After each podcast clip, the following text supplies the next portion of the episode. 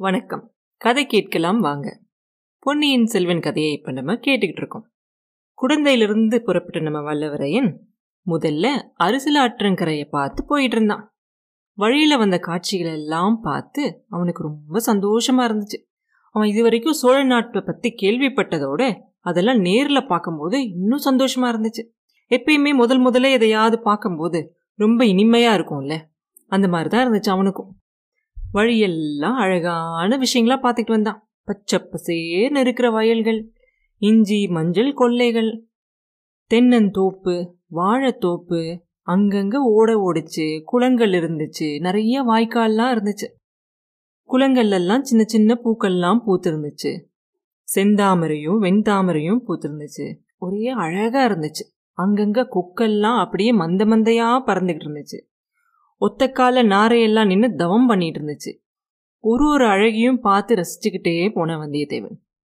அங்கங்க வயல்ல வேலை செஞ்சுக்கிட்டு இருந்தவங்க எல்லாம் அழகா பாட்டு பாடிக்கிட்டு இருந்தாங்க அதையும் கேட்டுக்கிட்டே மெதுவா குதிரையை ஓட்டிக்கிட்டு போனான் கரும்பு தோட்டம் எல்லாம் வந்துச்சு. அந்த கரும்பு தோட்டத்துக்கு பக்கத்துல கரும்பு ஆலையெல்லாம் இருந்துச்சு. அந்த கரும்பு ஆலையில முத்துன கரும்பெல்லாம் பறிச்சு ஜூஸ் போட்டு வெள்ளம் காய்ச்சிக்கிட்டு இருந்தாங்க அந்த வெள்ளம் காய்ச்சுற வாசனை எல்லாம் மூக்க தொலைச்சிச்சு. அதையும் தாண்டி இன்னும் கொஞ்சம் தூரம் போய்கிட்டே இருந்தான்.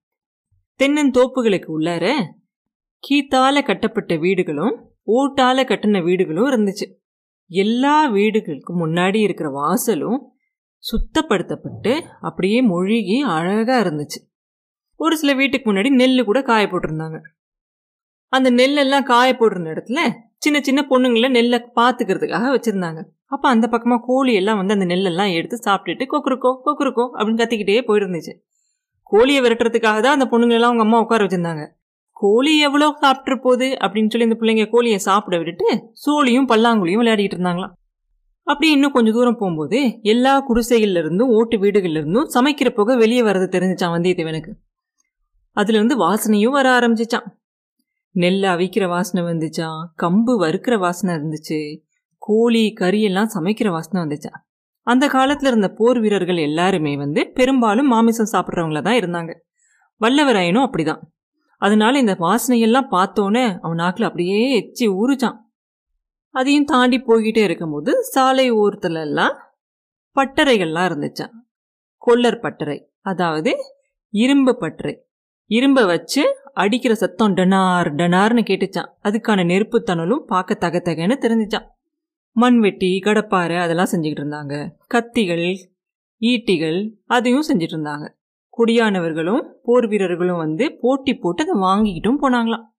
சின்ன சின்ன கிராமங்களில் சின்ன சின்ன கோயில்களும் இருந்துச்சான் அந்த கோயில்களில் விசேஷ பூஜைகளும் இருந்துச்சான் இந்த மாதிரி சோழ நாட்டோட எல்லா அருமையான காட்சிகளையும் வந்தியத்தேவன் பார்த்துக்கிட்டே போயிட்டே இருந்தானான் அவன் கண்ணு எவ்வளோதான் இதெல்லாம் பார்த்துக்கிட்டே இருந்தாலும் அவன் மனசுலையும் பதிஞ்சிச்சு ஆனாலும் கூட ஒரு ஓரத்தில் ஏதோ ஒரு விஷயம் அவன் அப்படியே ஒரு பணியால் மூடின மாதிரி இருந்துச்சான் அதில் ஒரு பெண்ணோட முகம் தெரிஞ்சிச்சான் அது அவன் ஜோசியர் வீட்டில் அதே பார்த்தான்ல அதே பொண்ணு தான் ஆஹா இந்த பொண்ணோட முகம் நம்மக்கிட்ட அப்படியே வந்துட்டே இருக்கு? அவள் வாயை திறந்து அவ நம்மக்கிட்ட ஒரு ரெண்டு வார்த்தையாவது பேசியிருக்க கூடாதா? நம்மளை பார்த்தா அந்த பொண்ணுக்கு அப்படியே அலட்சியமாக இருந்துச்சுன்னு தெரியல. பேர் கூட தெரியல. அந்த ஜோசியக்கார கிழவரும் கடைசி வரைக்கும் அந்த பொண்ணு யாருன்னே சொல்லாம ஏமாத்திட்டாரு. அது மட்டுமா? என்ன கேட்டாலும் அவரு எவ்வளோ ஜாக்கிரதையா பதில் சொன்னாரு. எப்பேற்பட்ட சாமர்த்தியசாலி அவர்.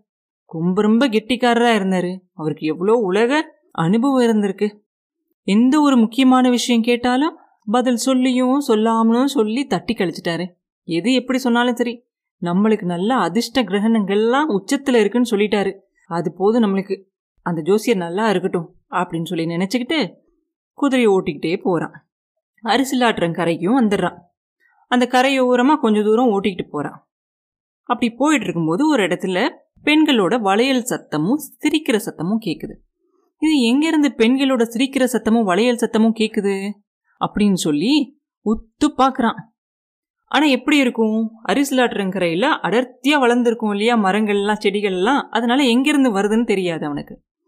திடீர்னு பார்த்தா முதலை முதலை ஐயோ ஐயோ முதலை முதலை பயமா இருக்கு பயமா இருக்கேன்னு அந்த பெண்கள்லாம் கத்துற சத்தம் கேட்கும் உடனே வந்தியத்தேவன் குதிரையை தட்டி விட்டுக்கிட்டு சத்தம் வந்த பக்கமா வேகமா போவான். போனா ரெண்டு மரங்களுடைய நடுவுல அந்த பெண்கள் நிக்கிறது அவனுக்கு தெரிஞ்சிடும் உடனே குதிரையில கிட்ட நிறுத்திட்டு பார்ப்பான் பார்த்தா அந்த ஜோசியர் வீட்டில் பார்த்தால ரெண்டு பெண்கள் பேசாம போனாங்களே ரதத்துல ஏறி அவங்க ரெண்டு பேரும் அதில் நிற்கிறது அவனுக்கு தெரிஞ்சிடும் ஆஹா இதுன்னு அதிசயம்னு நினச்சிக்குவான். அதை மட்டுமா பார்ப்பான்? அவங்கள பார்க்குற அதே நேரத்தில் அந்த மரத்துக்கு அடியில் அந்த பெரிய மரத்தோட வேரில் பாதியும் அந்த தண்ணியில் பாதியுமா ஒரு முதல்ல நிற்கிறத பார்ப்பான். ஆணு வாயை புலந்துட்டு இருக்கும் அந்த முதல்ல அவன் இப்போ தான் சமீபத்தில் பார்த்தான் இல்லையா ஒரு முதலையே அது அவனுக்கு ஞாபகம் இருக்கும். அங்கேயும் எப்படி அந்த முதல்ல ஆணு வாயை பிறந்துக்கிட்டு இருக்கும்? இங்கேயும் அதே மாதிரி ஆணு வாயை பிறந்துக்கிட்டு பல்லெல்லாம் பயங்கரமாக காட்டிக்கிட்டு இருக்கும் அந்த முதல்ல அந்த முதல்ல வந்து அந்த பெண்களுக்கு ரொம்ப பக்கத்தில் இருக்கும். இன்னும் ஒரே ஒரு பாய்ச்சல் தான் அந்த பெண்களை பிடிச்சிரும். ஆஹா எவ்வளோ ஒரு ஆபத்தான நிலைமையில் இருக்காங்க இந்த பெண்கள்ங்கிறது இது எல்லாத்தையும் வந்தியத்தேவன் ஒரு வினாடியில் பார்த்துருவான் எவ்வளோதான் அவன் மனசு குழப்பத்தில் இருந்தால் கூட இந்த நிமிஷம் என்ன செய்யணுங்கிறத அவன் உடனே முடிவு பண்ணிடுவான் முடிவு பண்ண அடுத்த நிமிஷம் அவன் கையில் இருக்கிற வேலு அதை தூக்கி பிடிச்சு அப்படியே வீசி எறிவான். சரியா போய் அந்த முதலையோட முதுகுல போய் நல்லா குத்தி நல்லா இன்னும் உள்ள போய் அப்படியே நிற்கும் நேராக நிற்கும் அதோட விடாம கீழே இறங்கி அவன் உரையிலேருந்து வால் எடுத்துக்கிட்டு வேகமாக ஒரே பாய்ச்சலாக ஓடுவான் அந்த முதலையை இன்னும் கொஞ்சம் நல்லா வெட்டி சுத்தமாக கொண்டுருவோம் அப்படின்னு சொல்லி. முதலைக்கிட்ட வாலோட ஓடும்போது பார்த்தா சுத்தி நின்று பயமா இருக்குன்னு கத்திக்கிட்டு இருந்த பொண்ணுங்கள்லாம் திடீர்னு சிரிக்க ஆரம்பிச்சிருவாங்க. இவன் ஓடி போகும்போது அந்த பெண்கள்லாம் சிரிச்ச உடனே இவனுக்கு அது ஒரே அருவறுப்பா இருக்கும். இந்த பெண்களெல்லாம் ஆபத்துலேருந்து நம்ம காப்பாற்ற போறோம் நம்மளை பார்த்து இந்த பெண்கள்லாம் சிரிக்கிறாங்களே அப்படின்னு தோணும் அவனுக்கு. ஒரு நிமிஷம் தயங்கி நிற்பான் அந்த முதல்ல கிட்ட போய் அதை உத்து பார்த்துட்டு. சுத்தி இருக்கிற பெண்கள்லாம் பார்ப்பான் யாரோட முகத்திலுமே பயங்கிறதே இருக்காது அதுக்கு பதிலாக கேலி சிரிப்பு தான் இருக்கும். ஐயோ ஐயோன்னு கத்துனது இந்த பெண்கள் தானா அப்படின்னே தெரியாது. அவனால நம்பவே முடியாது. அந்த அளவுக்கு இருப்பாங்க எல்லாரும். அப்ப ஜோசியர் வீட்டில் பார்த்தவன்ல அந்த பெண்ணை அவங்க கம்பீரமான ஒரு இனிய குரல்ல சொல்லுவாங்க. பெண்களே சும்மா இருங்க. எதுக்காக சிரிக்கிறீங்க? அப்படின்னு சொல்லி கொஞ்சம் அதற்ற குரல்ல சொல்றது இவனுக்கு ஏதோ கனவுல கேட்ட மாதிரி இருக்கும். முதலைக்கிட்ட பாஞ்சு போய் அதை ஓங்கி வச்சிருப்பான் அவன் கையை அதை வெட்டுறதுக்கு. அப்படியே அந்த முதலையை கொஞ்சம் நல்லா ஒத்து பார்ப்பான். சுத்தியில இருக்க பெண்களை ஒரு தடவை ஒத்து பார்ப்பான். அவன் மனசுக்குள்ள அப்படியே ஒரு மாதிரி சந்தேகம் வந்த உடனே ஒரே வெக்கமாவும் உடம்பெல்லாம் ஒரு மாதிரியாவும் இருக்கும் அவனுக்கு. அதுக்குள்ளற அந்த பெண்கள் நடுவுல பேசினாங்க இல்லையா அந்த பெண்ணு? அவங்க முன்னாடி வந்து முதலைக்கு முன்னாடி வந்து முதலையை காப்பாற்ற போற மாதிரி நின்றுக்கிட்டு ஐயா உங்களுக்கு ரொம்ப நன்றி. நீங்க வீணா சிரமப்பட வேண்டாம். அப்படின்னு சொல்றாங்க. அடுத்து என்ன நடக்கும் அப்படிங்கிறத அடுத்த பதிவில் பார்ப்போம் மீண்டும் உங்களை அடுத்த பதிவில் சந்திக்கும் வரை உங்களிடமிருந்து விடைபெறுவது உண்ணாமலே பாபு. நன்றி.